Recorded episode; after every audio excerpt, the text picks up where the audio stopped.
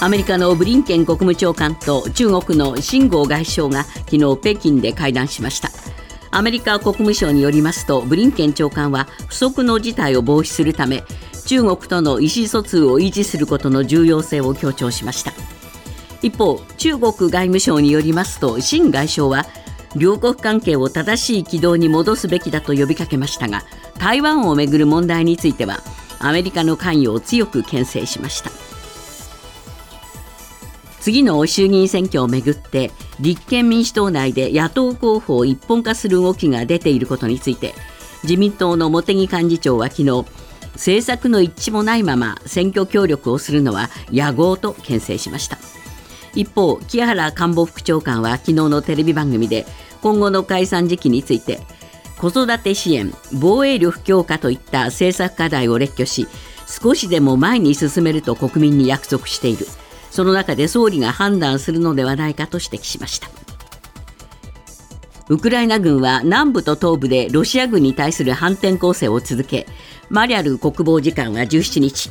南部の戦線では徐々に進軍しているという見方を示しました。一方イギリス国防省は18日南部の戦線で両軍に多くの戦死者が出ていると指摘し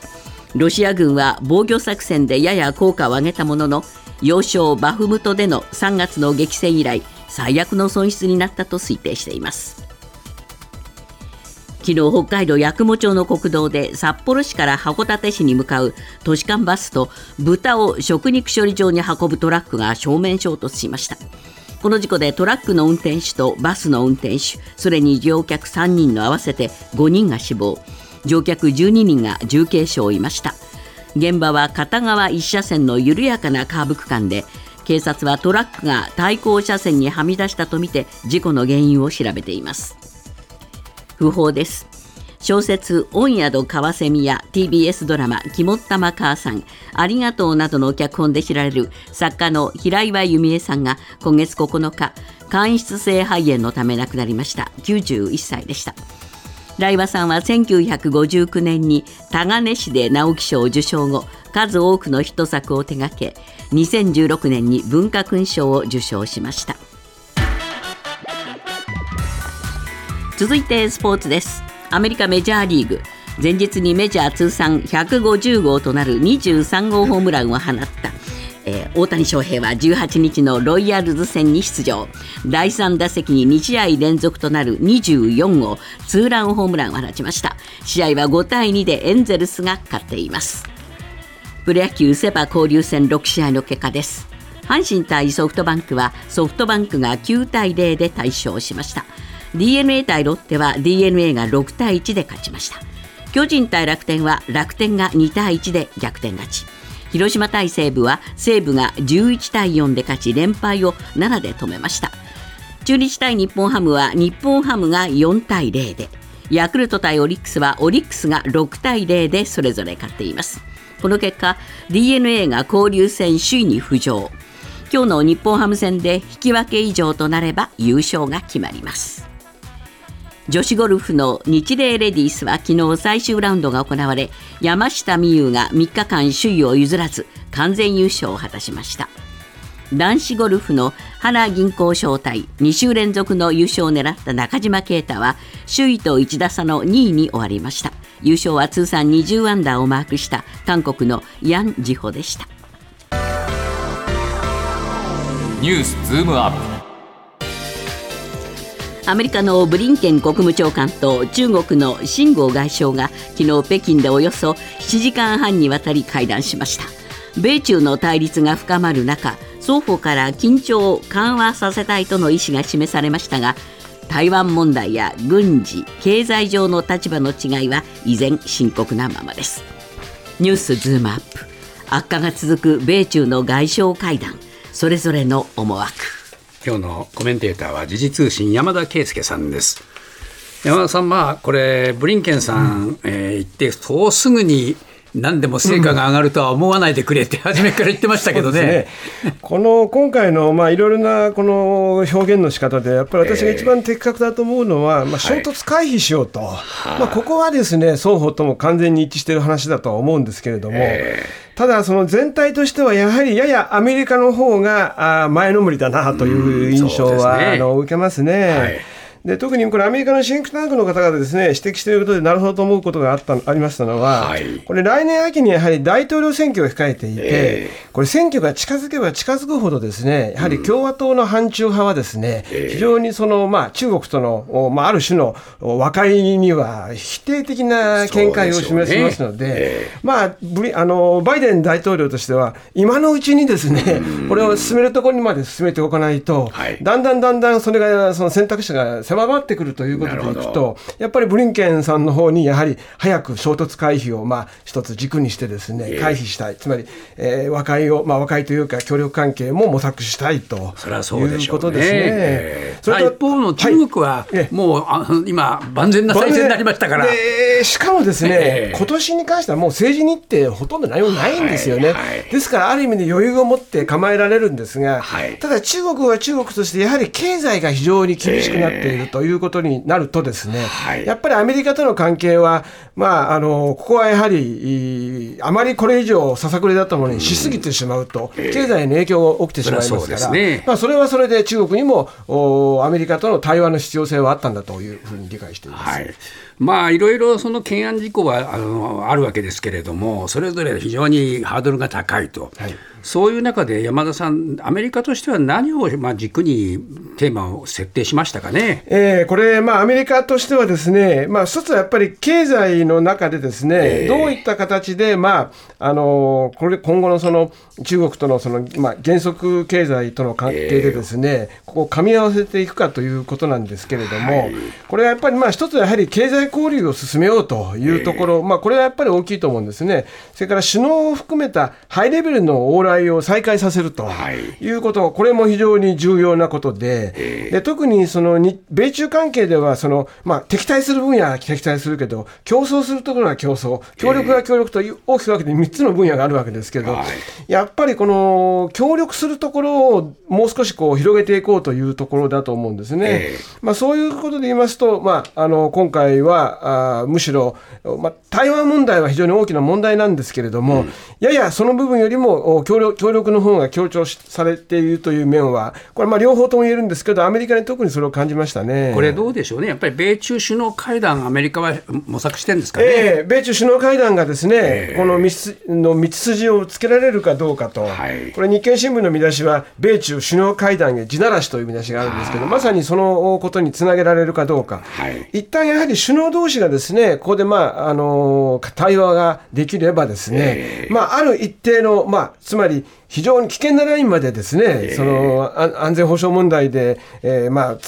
あの角を突き出せるっていうことが、まあ、回避できる可能性が高まるということではあると思いますけど、ね。はい、そうですね、まあ、台湾問題は中国はもうなるべく譲りたくないわけでしょうから、あんまりその大きなテーマに今しちゃうと、逆にぎくしゃくしちゃうんでしょうかね、えー、これ、まあ、ある意味でですね、アメリカもそこは分かってるはずですね、はいはい、でもちろんそのアメリカとしては中国が、えー、台湾問題として譲れないように、アメリカも台湾問題は譲れないところがあるわけですけれども、えーはい、まあ、これについてはですね、中国側の紳士が台湾問題について中国側の立場は説明したと。うん。で両国関係で最も重大でリスクも突出していると指摘してですね、まあ、アメリカに一つの中国の原則を守るよう求めたんですけれども、はい、ただ逆に言うとこれ以上ですね議論でこう、まあ、これを論争の、ね、材料にしようと。いうことは今出ている情報の中では伺えません、はい、ただ、まあ今後、今日以降ですね、まあ、あの政治局員のトップである、外交担当のトップである王毅さんとも会う、はい、それから場合によっては習近平氏ともブリンケンさんが会うことも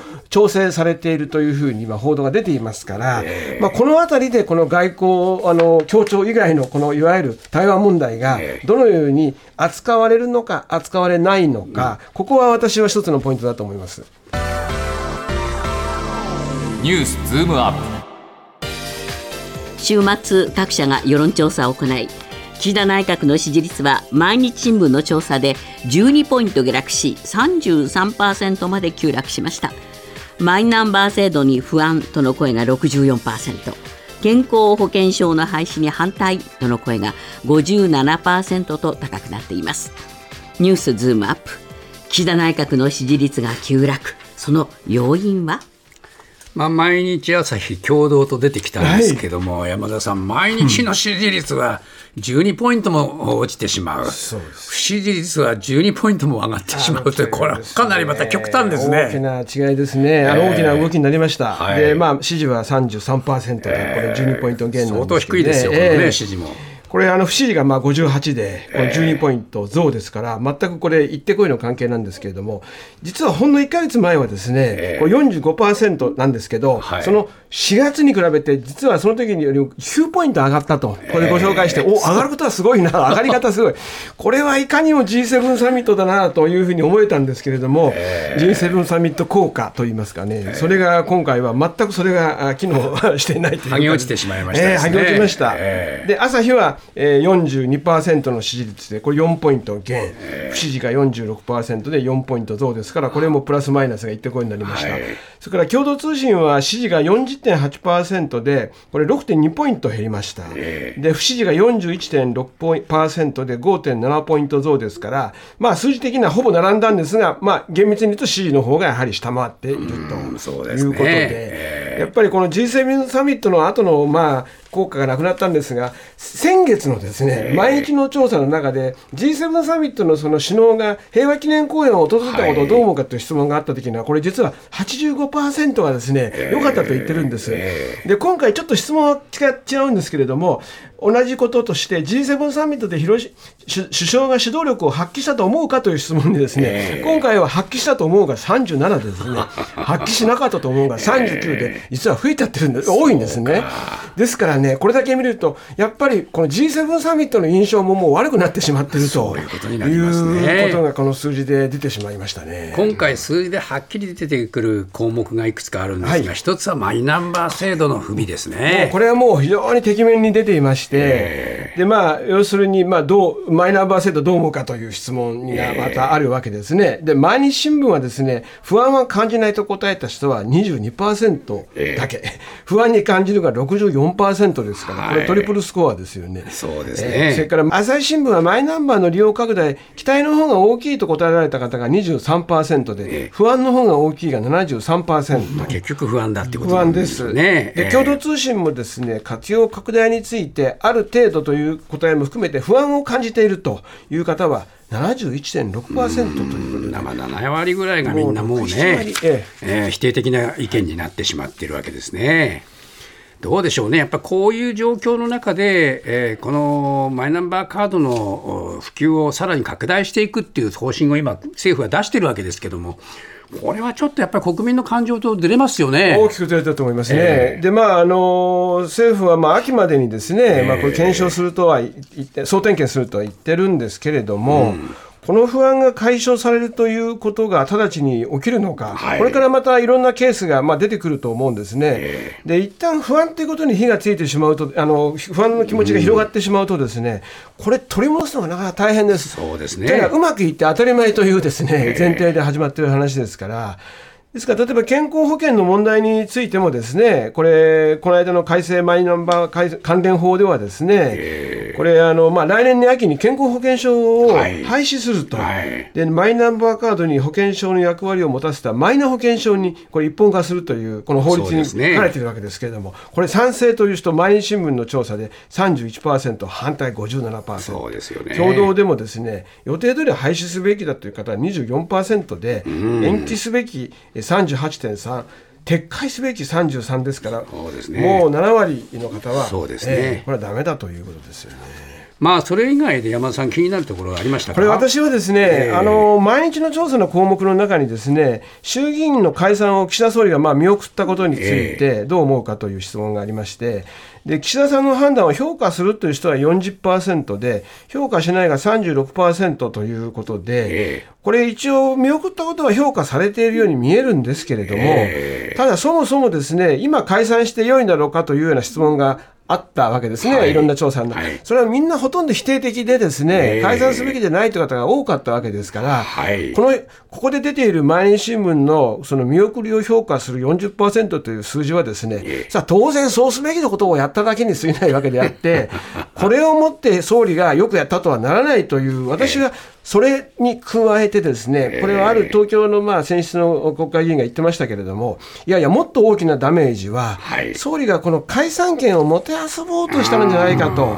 ええ。これ、まあ、私的解散という人を言いましたけども、えでそれが見えてしまうとですね、はい。結局、総理は来年の総裁選挙にいかに自分の立場を有利にするかしか考えていないように見えてしまったという可能性があってですね、今後、これはむしろ、この岸田さんのその、まあ、いわゆる野党を揺さぶるとかですね、ええ。いろいろ脅しをかけるっていう、まあ、一つの戦略だったとしても、これが本当に成功したと、それでも言えるのかどうか、もちろん、解散権の乱用っていうまた別の問題がある、ええ。大きな問題ありますけども、岸田さん的にもこれ、成功だったのかどうかっていうのは、むしろ潮目が変わるかもしれないというふうに心配する人がいます。